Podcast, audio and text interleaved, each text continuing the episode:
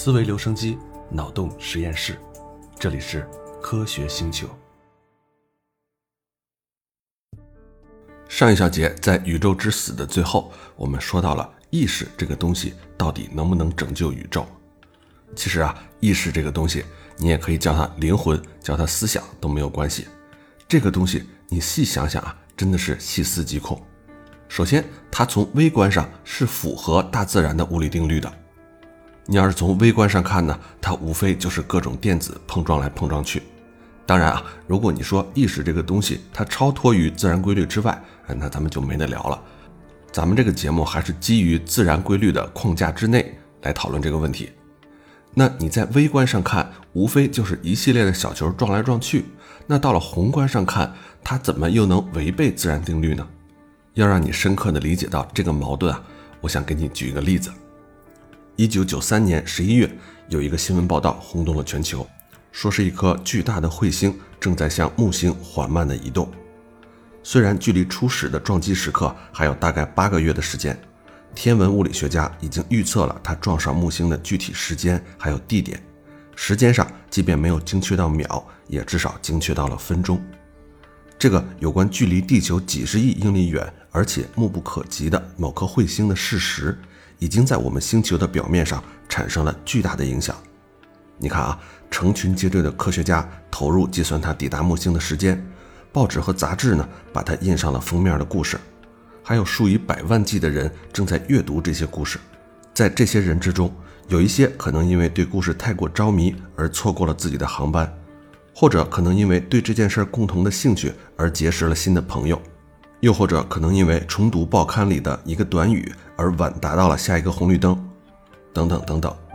当初始时刻终于到来的时候，彗星完全如预测一样撞到了木星的远侧时，地球上的居民对这起遥远的宇宙事件投入了巨大的关注。可想而知啊，在彗星撞上木星的几个月之前，在我们的星球上就已经发生了某些如果没有彗星的到来则不会发生的意外事故。还出现了某些为此而意外怀上的宝宝，某些苍蝇因此被拍死了，某些咖啡杯因此被打碎了，等等等等。你甚至可以极端一点的设想啊，在这一系列的偶然事件中，一位战争狂魔诞生了，几十年后爆发了一场席卷全球的核战争，地球就因此毁灭了。那么你想一下，从这颗彗星撞击木星到地球发生毁灭。这中间到底发生了怎样的物理过程呢？彗星的撞击力本身肯定是没有波及地球的，只不过这个事件通过一些光子传到了地球的一些科学家的眼睛里，这些科学家大脑里面的电子就开始被这个光子影响，互相碰撞，从而引发了后来一系列的蝴蝶效应。那么从最微观上来说，是不是这几个光子和科学家大脑里面的电子发生了碰撞？导致了后来的一系列反应呢？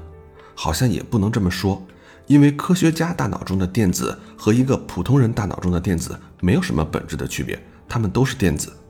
那如果这几个光子撞到的不是科学家的眼球，而是一个普通人的眼球，那这个普通人很可能就不会发现彗星撞木星的这个事件，也就不会引发事后一系列的蝴蝶效应。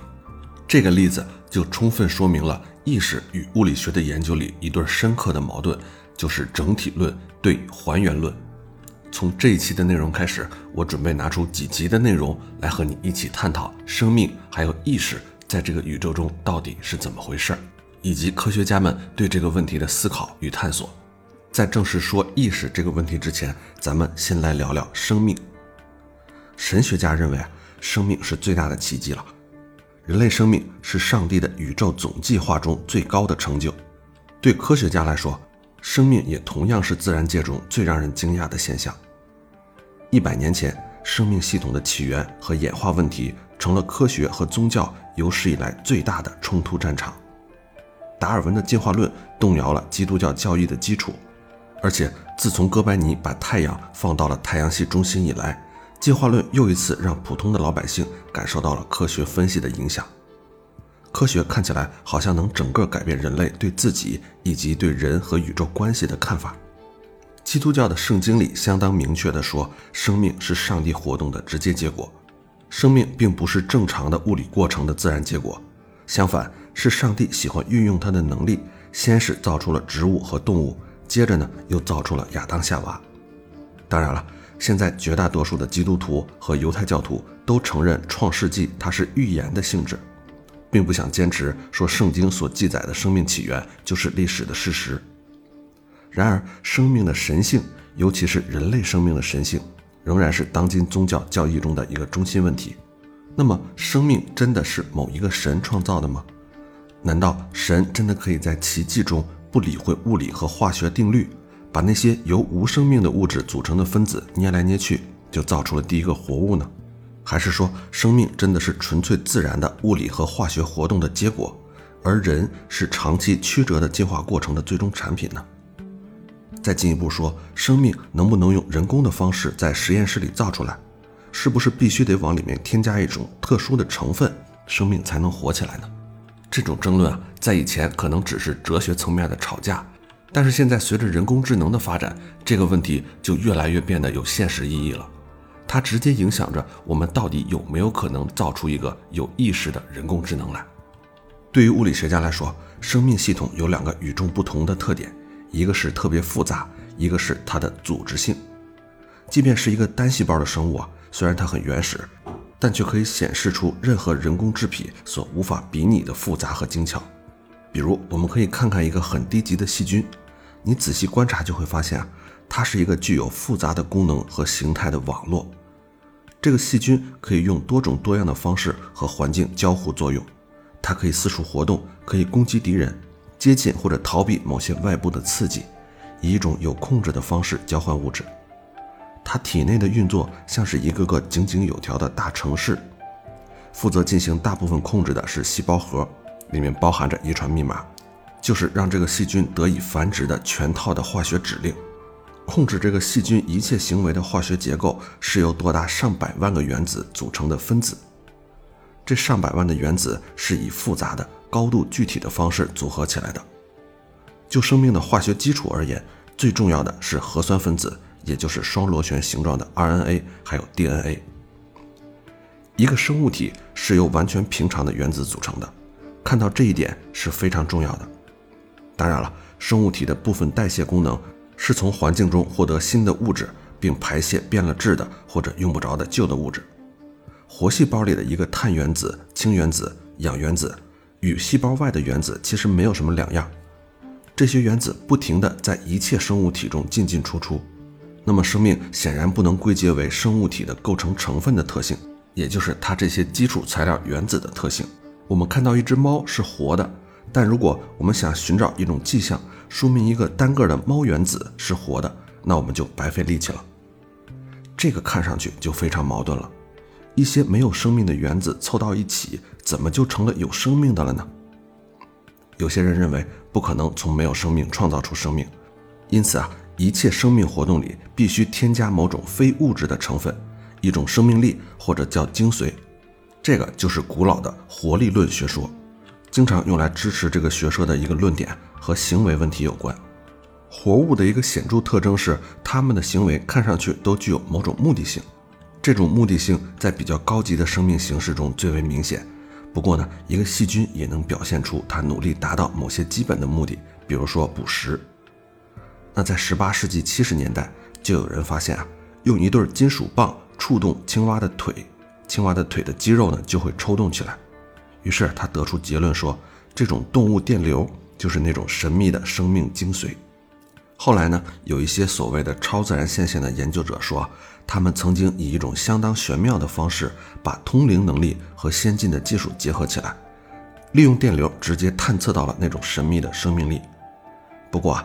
很难找到任何真正的科学证据来证明这些关于生命力的假想，差不多都是他们胡编乱造的。而且啊，当我们说生命力的时候，它还是没有帮我们解答问题。生物显示生命力，非生物则不显示生命力。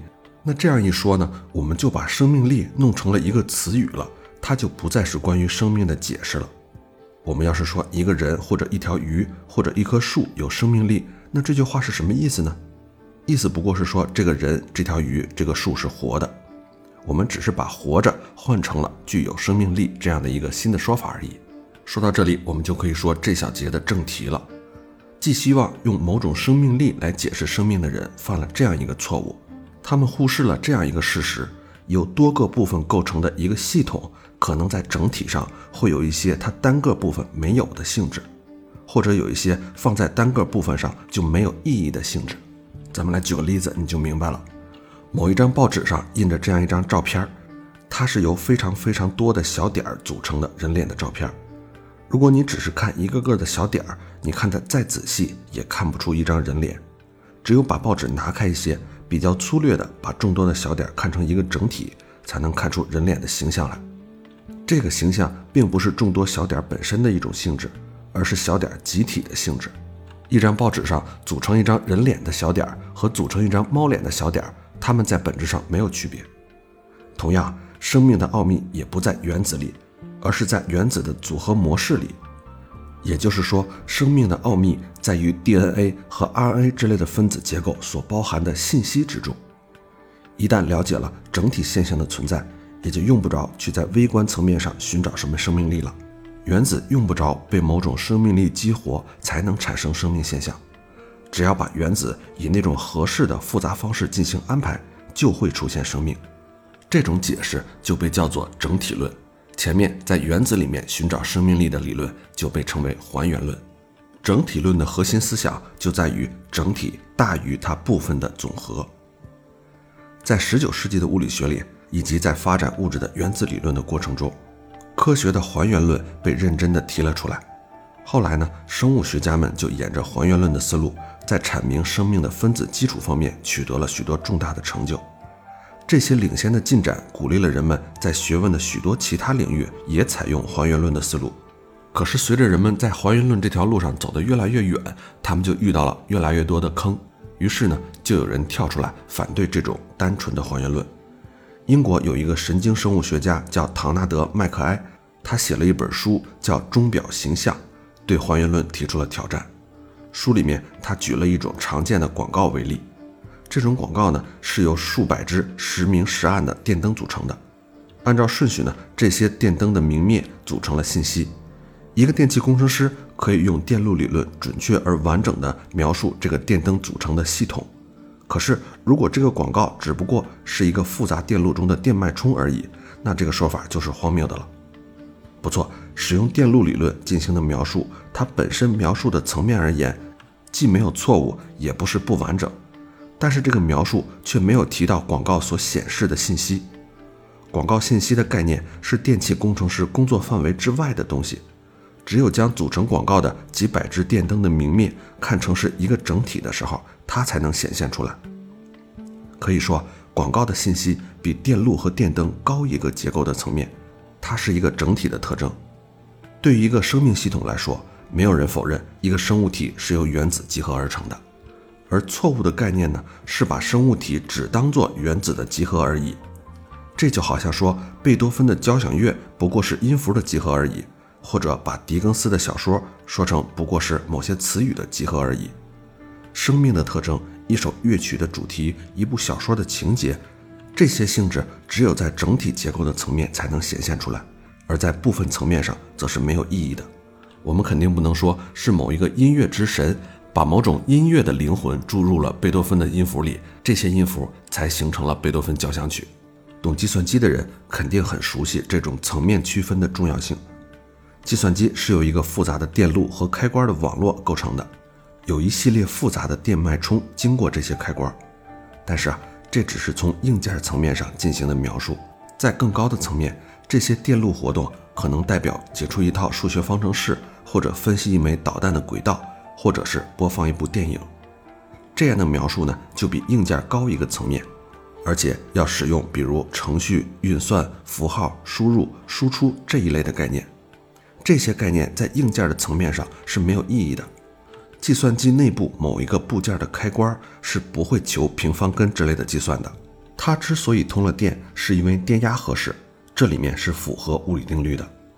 硬件和软件的概念都描述了计算机内部正在进行的活动，这些活动也都是符合物理定律的。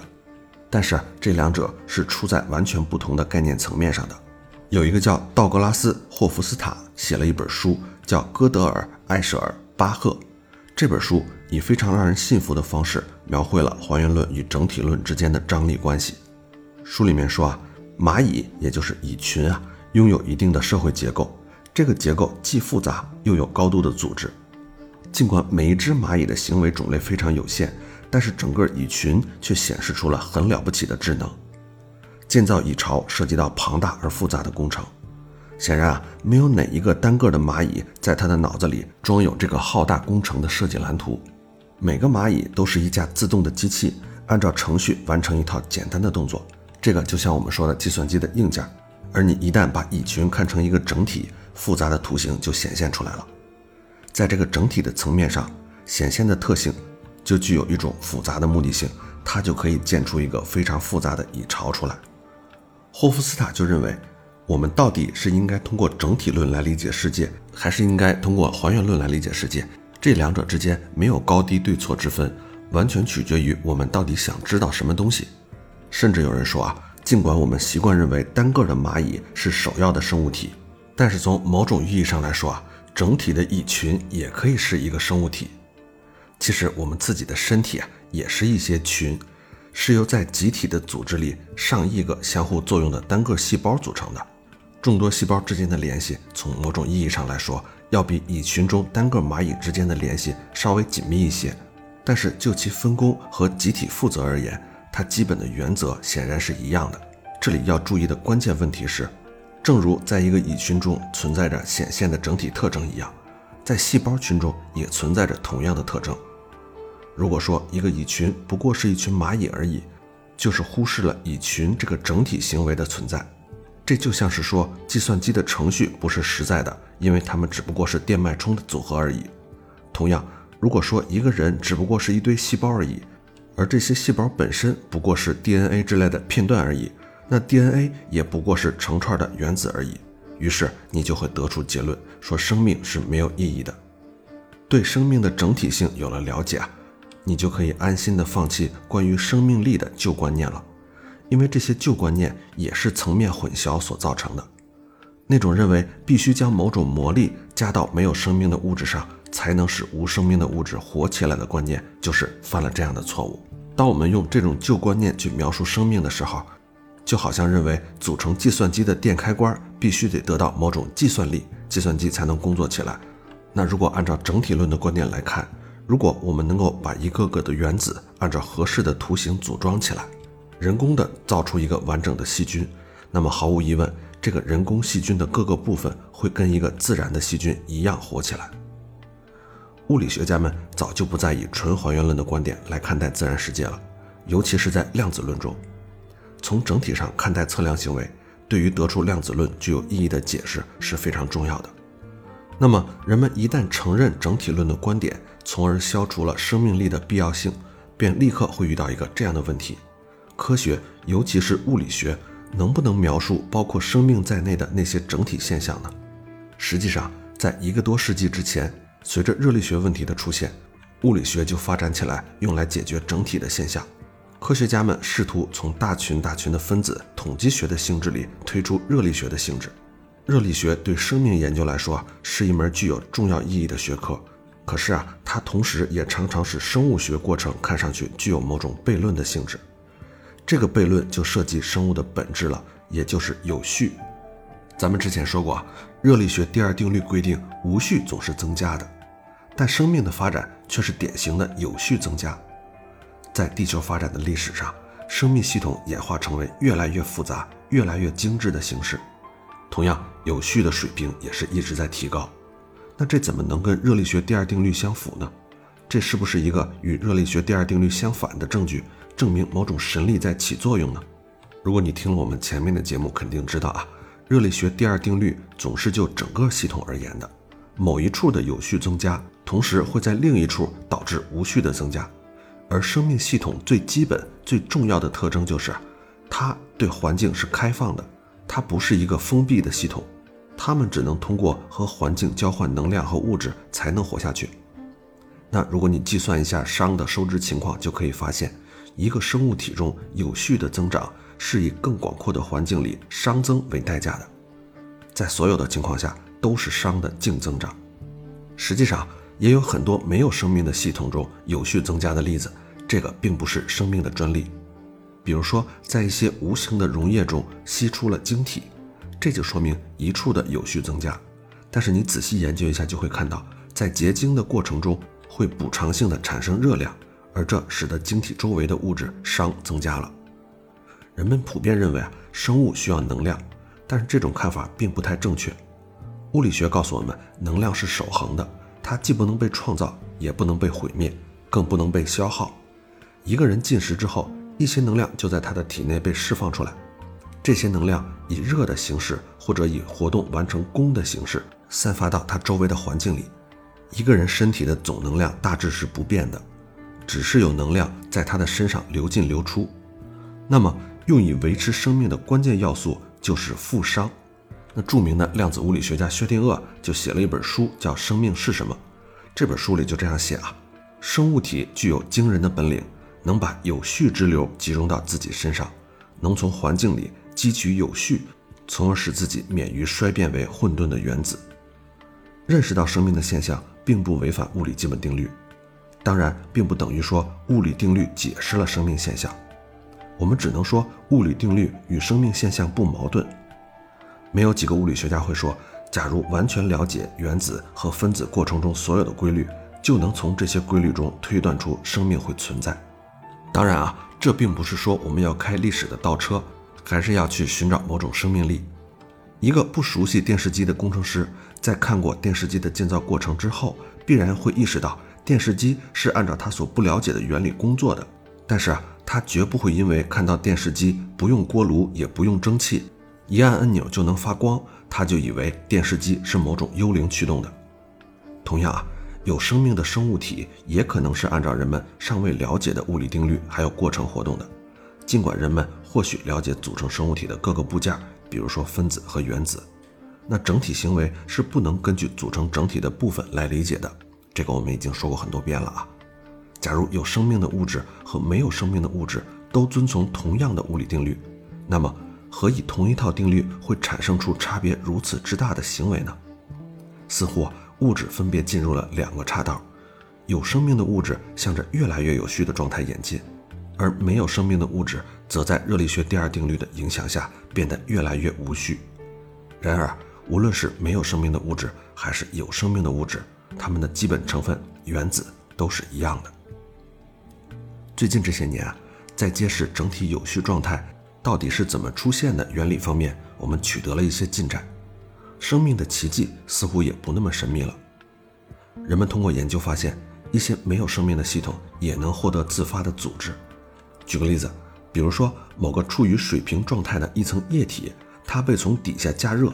达到一个临界的温度之后呢，就会看到这个液体自动形成对流和环形组成的图样，那是由众多的分子按照可以看得出来的图样流动而形成的。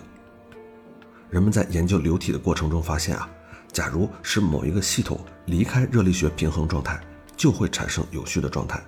比如说，液体流动的过程中产生涡流就是这种情况，涡流就是漩涡的涡，在地球上。涡流产生了大气环流的模式，导致了龙卷风和其他的大气扰动。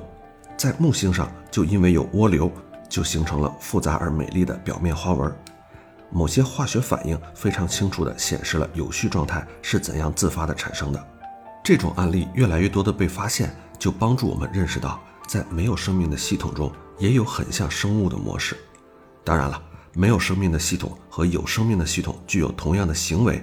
这并不能说明二者可以有同样的解释。苯环的形状很像是小孩子们玩的牵手游戏，但是你却不能说苯环他喜欢玩这个游戏。不过，这样的研究对我们研究生命本身来说是一个好的开始。现在的人们普遍认为啊，生命一旦出现在地球上，后来的繁衍和发展就可以用物理和化学定律结合达尔文的进化论予以完美的解释。比如说，生物体的生殖。就是 DNA 螺旋体对自己进行化学复制，这是一种尽管复杂却直截了当的机械过程。但是最大的问题是，生命它到底是怎么起源的呢？生命的起源问题一直是一个重大的科学之谜。它的中心问题是临界值。只有当有机分子变得特别复杂，复杂到一定程度之后，我们才能认为它们是活的。它们必须以一种稳定的形式将大量的信息变为代码，不仅显示它们有能力存储、复制自己的蓝图，而且它们也拥有实时复制的手段。那这里的问题就是，普通的物理和化学过程是怎么能跨越这个临界值的呢？地球的年龄大概是四十五亿年，我们在化石里发现的生命迹象至少是三十五亿年之前。用地质学的话来说，当太阳系诞生的阵痛消退之后，生命马上就在我们这颗刚刚冷却下来的行星上站住了脚。这就是说，不管产生生命的机制是什么，总之这个机制是相当有效的。这就让很多科学家得出结论啊，认为只要有了合适的物理和化学条件，生命的发生几乎就是不可避免的。有人就提出，促使生命出现的东西是原初汤。原始的地球水分充足，水中有简单的有机化合物，是由大气中进行的化学反应形成的。当初的地球呢，会有无数的池塘和湖泊，里面也有各式各样的化学反应。经过几百万年，越来越复杂的分子就形成了。最后呢，超越了临界值，复杂的有机分子随机的自组织，就产生了生命。一九五三年，有一个米勒尤里实验，就给这个说法提供了支持。这个实验就复制了地球早期的大气成分，里面有甲烷、氨气，还有氢气，再加上一滩水，还有闪电。几天之后，这几位实验者就发现，他们那滩水变红了，里面有很多对现今生命来说很重要的化合物，比如说氨基酸。这个结果是令人鼓舞的，但是并不能就此认为这些化合物放在那里，只要经过各种化学反应，再经过几百万年之后，这种化合物就会自然而然地产生出生命来。只要用简单的统计学计算，就很快显示啊，DNA 通过这种原初汤分子的随机串联而自发组成的概率，几乎是不可想象的小。这就有点像一阵大风刮过一个垃圾场，结果呢，吹出了一台飞机来。不过呢，有一个叫普里高金的人，他的研究表明啊，如果离开热力平衡，很多系统就能自发的把自己组织起来。因此呢，原初汤不会是老在那里瞎晃的，某种外来的影响会打破热力平衡，使原初汤进入一系列越来越复杂的自组织反应。这种外来的影响可能就是太阳，它具有强力的辐射流，使不平衡也就是负熵得以产生。当然。外来的影响也可能是别的什么东西，只不过我们现在不知道。总而言之，我们推断原初汤里含有一切生物所必需的成分，由外来的影响驱动着，进入了互相连锁的自组织、自放大的反馈循环，由此使有序程度变得越来越高，极大地增加了达到那个临界值的可能性。但是总体来说，我们对于这个过程还只是在猜测的阶段。没有任何证据能让我们直接看到当年的地球上到底发生了什么事儿。生物学家弗兰西斯·克里克他在谈到生命起源的时候是这样说的：要我们来判断地球上的生命起源到底是一个非常罕见的事件，还是一个几乎肯定会发生的事件，这是不可能的。目前我们在宇宙里只看到一次生命的诞生，我们根本没法在统计学上给这个事件一个概率。科学家们普遍认为。既然生命是一种物质的自然状态，哪怕是一种可能性很小的自然状态，那我们就不禁猜想，在广阔的宇宙的其他地方，也许也有生命。当然了，这个话题今天我们就不展开了。如果你对地外生命感兴趣，也欢迎留言给我啊，以后我找个时间再跟你聊一聊。那么这小节呢，我们是探讨了两个问题。第一个问题是，当看待生命的时候，你不能只站在还原论的角度上。也就是只看组成生命的原子、分子还有细胞，而是要站在一个更高的层面，从整体论的角度来看待生命。第二个问题就是关于熵增，在一个系统里面是允许局部熵增的，但是物理定律允许它，并不代表它一定能发生，也并不代表我们在生命这种能造成局部熵增的现象里找到了解释。我们只能说它和我们已知的物理定律不矛盾。但是并不能说我们知道了它为什么会发生，这两个层面的知识你了解了，也许啊就能对生命有一个新的认识。但是我们的脚步并没有就此结束，别忘了这一小节的最开始我说我们要探讨的是这个宇宙中的意识。即便是我们完全了解了生命，甚至有一天我们能够制造出生命，这都不能代表我们已经理解了意识。也许有一天，我们人类能造出一个超级复杂的人工智能体，但是到那一天，我们都不一定能判断它到底有没有意识。可是意识这个东西，我们又必须搞清楚，否则在我们这一小节最开始举的那个例子里，我们就没法在物理定律这个层面上理解一颗彗星撞了木星。到底是怎么导致地球上的核战争的？而这样的事件在理论上是可能发生的。再往深远里想，在上一小节的最后，我们讲到热力学第二定律有一天会导致宇宙的毁灭。那那个时候的生命或者意识，能不能像我们今天植树造林改变地球表面一样，通过某种技术手段来改变宇宙的最终命运呢？这可就是一个更深刻的问题了。意识的问题我们还远远没有聊完。下一期我们继续往前走，从生命走到意识。今天的内容就聊到这里，咱们下期再见。